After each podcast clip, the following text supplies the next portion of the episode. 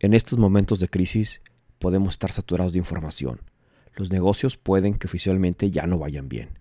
En el mercado aparecen muchos prometiendo soluciones mágicas a nuestros males.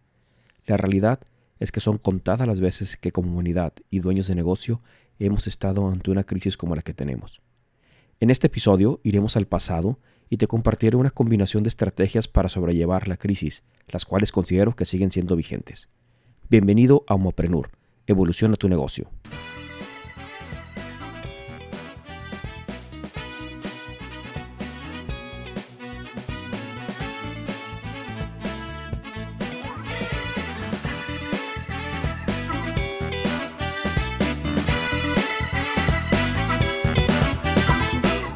¿Qué tal, Homoprenurs? Es un placer saludarlos. Soy Juanjo Cervantes, tu anfitrión de Homoprenur Evoluciona tu negocio y te voy a compartir una combinación básica de estrategias para noquear la crisis. Como dueños de negocios, estamos en un ring de box, tratando de aguantar a que termine el tiempo del asalto y poder ser salvados por la campana. Sin embargo, esta lucha pareciera que durará varios rounds más, entonces es momento de comenzar también a defendernos y golpear al oponente. Te quiero platicar sobre un artículo muy serio que encontré hace unas semanas y que me parece importante compartírtelo. Este artículo fue publicado por el Harvard Business Review en el 2010, justo después de la crisis del 2008. En la descripción de este episodio te dejo la liga del artículo para que lo revises y consultes con más detalle. Son tres puntos que quiero tocar. Uno, Las maneras de cómo los negocios respondieron ante las crisis.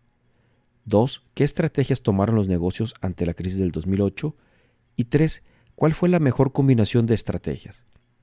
Los autores de este artículo estudiaron en Estados Unidos a 4.700 empresas públicas, analizando tres periodos de tiempo, el previo, durante y post-recesión. Identificaron cuatro grupos de empresas, basándose principalmente en los cambios de cómo hacían la asignación de sus recursos. Los grupos fueron los siguientes. 1. Empresas enfocadas en la prevención, las cuales fueron empresas que realizaron movimientos principalmente defensivos en comparación con su competencia, y estaban mayormente preocupados en evitar riesgos y minimizar los riesgos a la baja. El segundo grupo fueron las empresas enfocadas en la promoción, las cuales, comparadas con la competencia, invirtieron más en estrategias eh, ofensivas que les brindaron beneficios. Como tercero teníamos a las empresas pragmáticas, las cuales combinaron movimientos tanto defensivos y ofensivos. Y como cuarto están las empresas progresistas, las cuales desplegaron una combinación óptima tanto de defensa como de ofensa. El hecho de ser demasiado defensivo, es decir, que únicamente recortemos los gastos al mínimo, racionalicemos la oferta del negocio, reduzcamos la plantilla de trabajo y preservemos el, efectivo con el único fin de prevenir que la empresa salga más lastimada y sin hacer ninguna otra estrategia, puede causar varios problemas. Si las decisiones te toman en función de la menor pérdida, lo cual va a mantener de alguna manera a la innovación en un recorte. Las decisiones se van a volver demasiado centralizadas, ya que vamos a considerar el factor financiero como el común denominador. Este enfoque se puede convertir en un tanto de supervivencia personal como organizacional.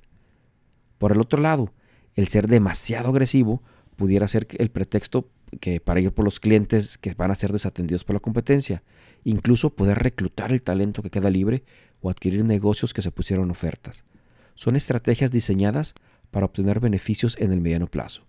Sin embargo, este enfoque de ser demasiado agresivo puede contagiar o crear una cultura interna de demasiado optimismo, la cual pudiera nublar algunas señales de alerta al tener resultados financieros que sean muy pobres y justificándose porque estos resultados son por la adquisición o la inversión tan agresiva que se tuvo.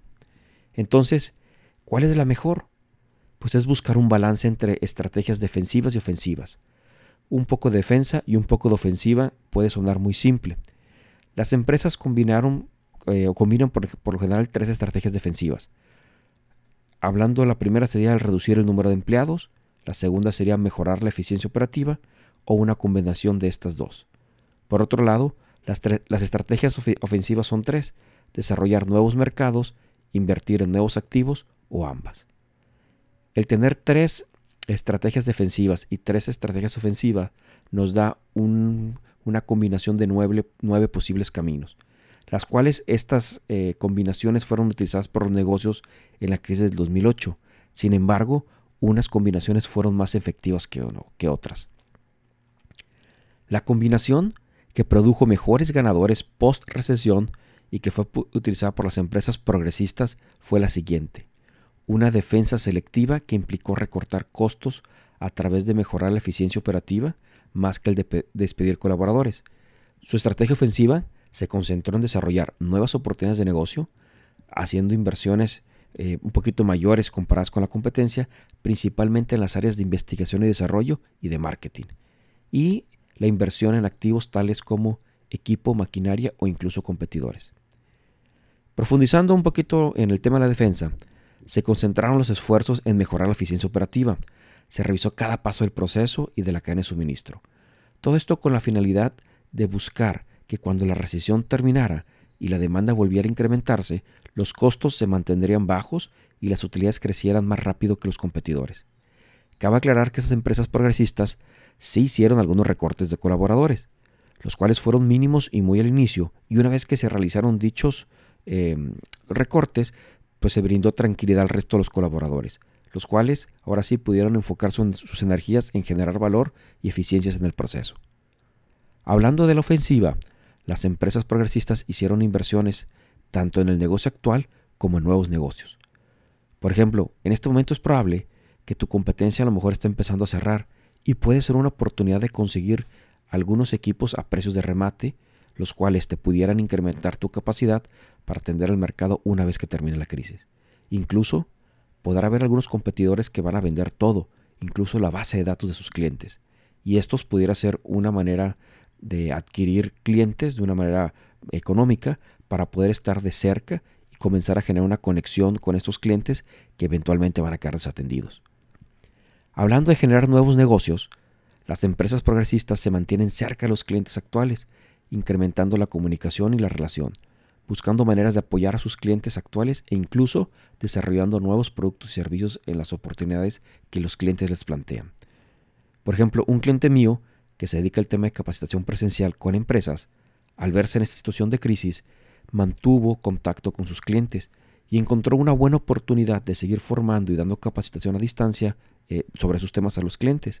Y además diseñó otro producto y servicio para poder entrenar a los capacitadores de las mismas empresas e incluso a la competencia, o sea, a sus colegas, en cómo hacer capacitaciones virtuales para poder atender eh, en estos momentos de crisis. Como ves, en las crisis hay oportunidades de seguir renovándonos y de seguir haciendo negocios. En resumen, y volviendo a traer la metáfora de la pelea de box, este combate va a durar muchos asaltos o rounds más. Para salir victoriosos, la combinación probada es un jab, cross y gancho. Una combinación que contempla un golpe de defensa acompañado de dos golpes de poder o de ataque. Nuestra defensa o el jab es la eficiencia operativa. Nuestros golpes de poder sería el cross, que sería identificar nuevas oportunidades de negocio, y nuestro gancho, aprovechar para invertir en activos, tanto para el negocio que conocemos actualmente como para las nuevas oportunidades de negocio. El mantener esta combinación debería de elevar nuestras probabilidades de salir bien librados de esta crisis. Muchas gracias por escucharme, soy Juanjo Cervantes, espero que esta información te haya sido de utilidad y nos vemos en el siguiente episodio de Homoprenur, evoluciona tu negocio. Hasta la próxima.